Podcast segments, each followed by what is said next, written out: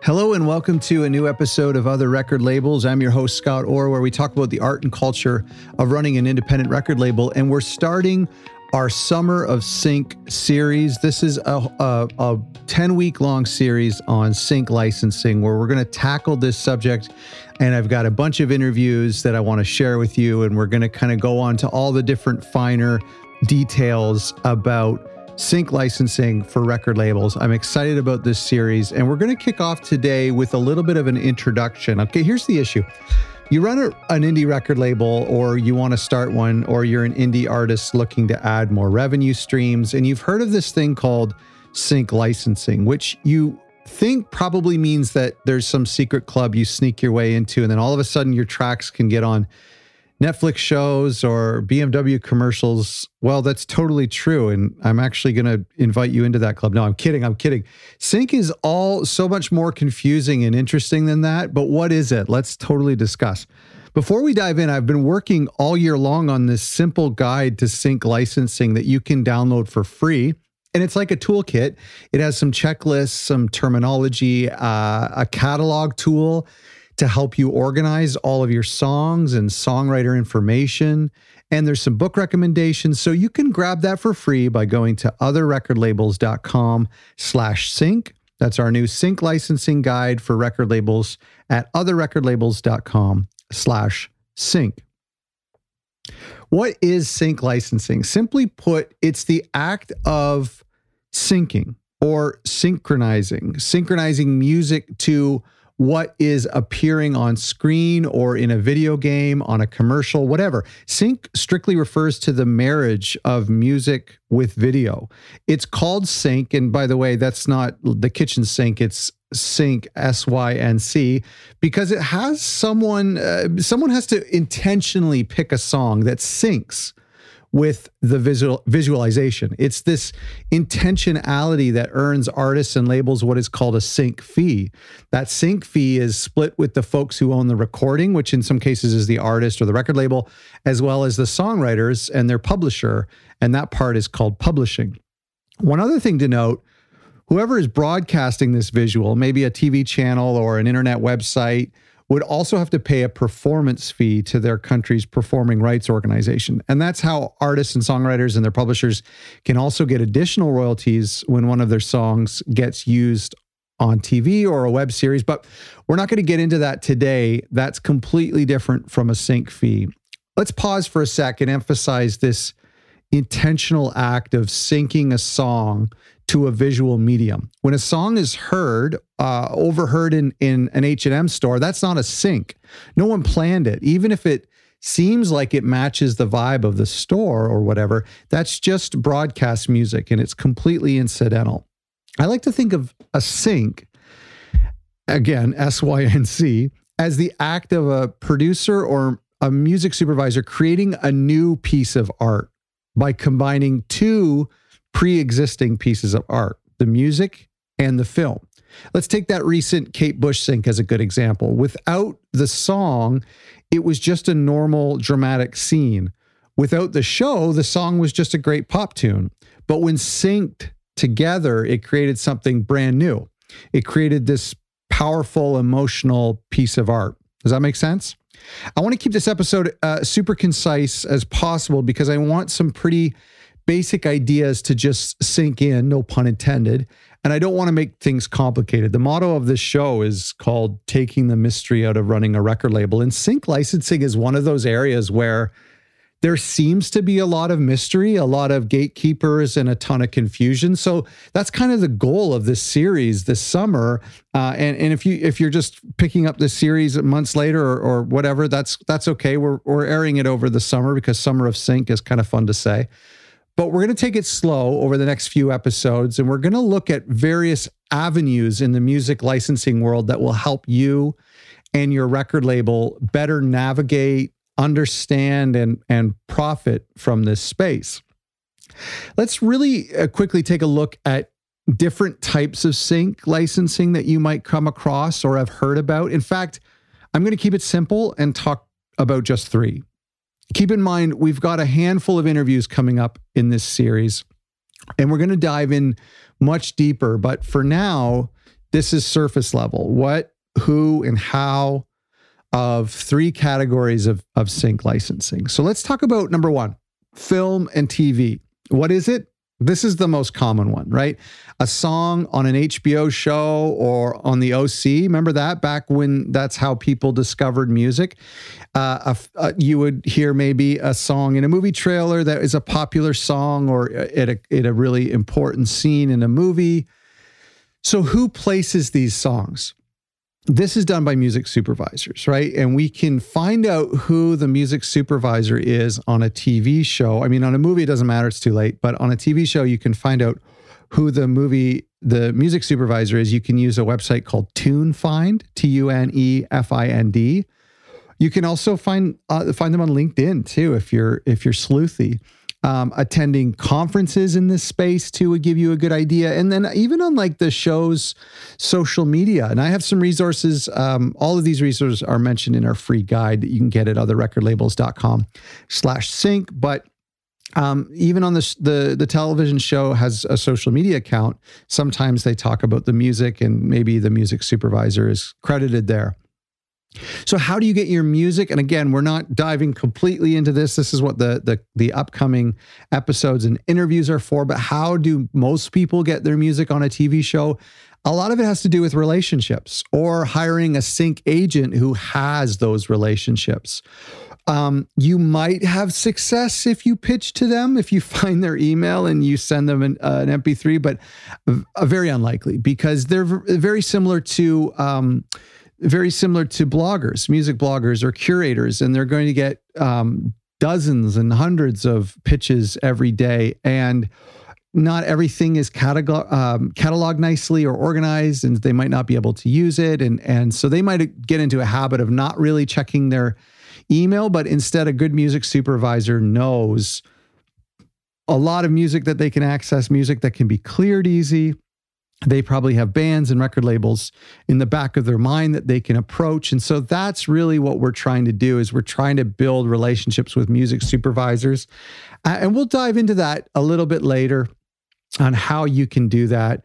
Um, but i just wanted to explain who the music supervisors are and and how getting them to choose one of your songs. Now if you've been lucky with a pitch to them via email like a cold pitch that's awesome. Please share that with me. The second category of sync licensing is advertising. And that's when a song in a TV commercial uh, is used in a TV commercial or an online ad. It could be composed by the ad agency. It could be an existing song that's just maybe edited a little bit or the vocals are removed or reduced, or a bespoke, a completely new version of uh, an existing song. We've heard that a lot, right? When there's like a a Radiohead song, but that's from the 90s. It's sung by like a 16 year old girl. Or there's like a Bob Dylan song that sounds familiar, but it's not Bob. It's uh, it's a little rockier and it's a younger band or something like that. And so these are what we hear in advertising. So who places these songs in advertising? This is generally production houses, and this would be there. There's ad agencies, and ad agencies work with production houses. We have an interview coming up very soon with a production house. Um, marketing departments as well.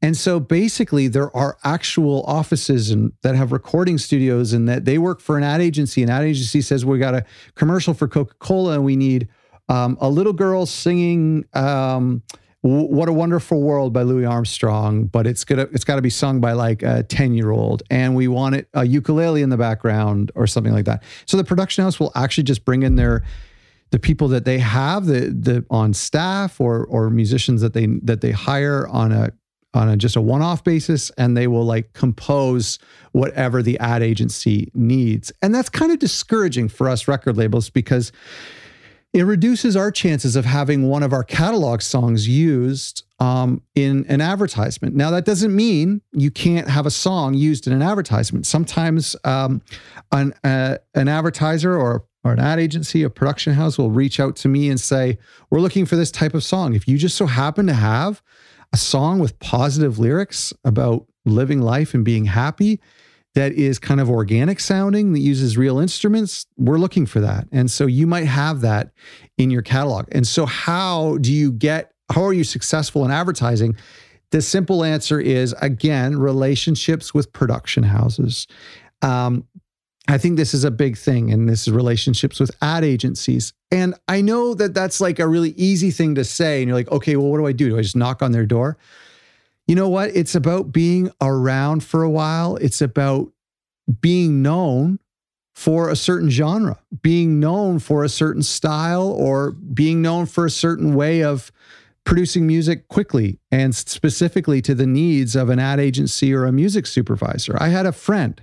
This was just a friend who I met through another friend. It wasn't necessarily, I mean, it was in the music industry, but, and he was a video editor and he got a job working for a big uh, ad agency in Toronto. And he knew I was a musician and I had a record label. And so he was in a meeting and they needed a song. It was like a cover version that they needed for cheaper. so they needed someone to cover it. And he just knew me because we were friends and he knew that I was a musician, that I had a recording studio.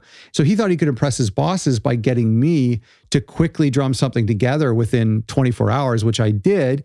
And we got to, that's how I got a, a sync licensing deal that was worth a couple hundred bucks. And it was really quick and it was awesome and it was nice. And so it was just because of this relationship I had with this editor who worked at an agency. And so, how do you get those things? The answer is organically, really. Like, how do you get a relationship? You don't get a relationship, you make a relationship over time. Category number three is music libraries. What is a music library? This is an online database with music that's ready to be licensed. Filmmakers and music supervisors can search by tempo, mood, the instruments that's included in it, so these are web platforms, and sometimes they're open to the public and they're often really big, or sometimes they're invite only, and, and you have to submit a sampling of your catalog to them. Sometimes they're exclusive, meaning if the songs you list with them, you can't list anywhere else. And sometimes they're non exclusive, where you can list with them and you can hope that um, and you can also list with other people. Some you can go ahead and, and search music libraries. Um, BAM is a good example. Musicbed is one I'm sure a lot of people are familiar with. Marmoset is another one that I'm familiar with, and there's lots more. Um, I think there's one called Epidemic, which is really big with YouTubers, and so a lot of times. The music on here is not necessarily independent artists or record labels, and and sometimes they are. Uh, depending on how specific the genre is. But a lot of times it's actually just composers who will, you wake up in the morning and compose a track that has all the different stems isolated and that has like climax moment and it has like a bunch of different versions of the song and then they'll upload it to this they'll basically create a song that's intended to be used for a documentary or for um, you just think when you're watching not even just like big shows on Netflix, but you're watching like the true crime stuff or reality shows, you hear all sorts of different instrumental music in the background. A lot of that's just been composed. It's not necessarily artists' music that they have up on an album on Spotify that they've repurposed. And a lot of times it's actually just music that's been composed by freelance uh, musicians who are working at home in their home studio and uploading a different song every single day and then hoping that a couple times a year they get a, a, lucky break. So you can submit your catalog or a sample of your catalog to these music libraries. Um, and depending on what genre you represent, if you represent a really niche genre that is something that maybe a lot of composers can't make on their own, if it's like like obviously, you know, um, kind of like indie indie pop is very common and acoustic music and hip hop is something that a lot of bedroom producers can create. But if you create something with real instruments uh, or classical music or jazz music that's um, that's really unique, that's harder for people to compose, then maybe you as a record label have some success with music libraries. This little chart of three music licensing categories film and TV, advertising, and music libraries. And there are more.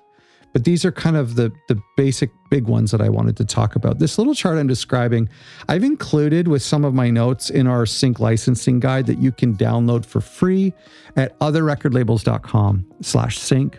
Now, listen, you may think all of these sound interesting to you, and your next question is how do I get myself some of that? And that's what we're going to discuss in the coming weeks. It's important that today we get a grasp on what sync licensing is and the basic categories of when and where our music could be synced. Go to otherrecordlabels.com slash sync to download our brand new guide for sync licensing and keep listening this summer. Thank you so much for tuning in.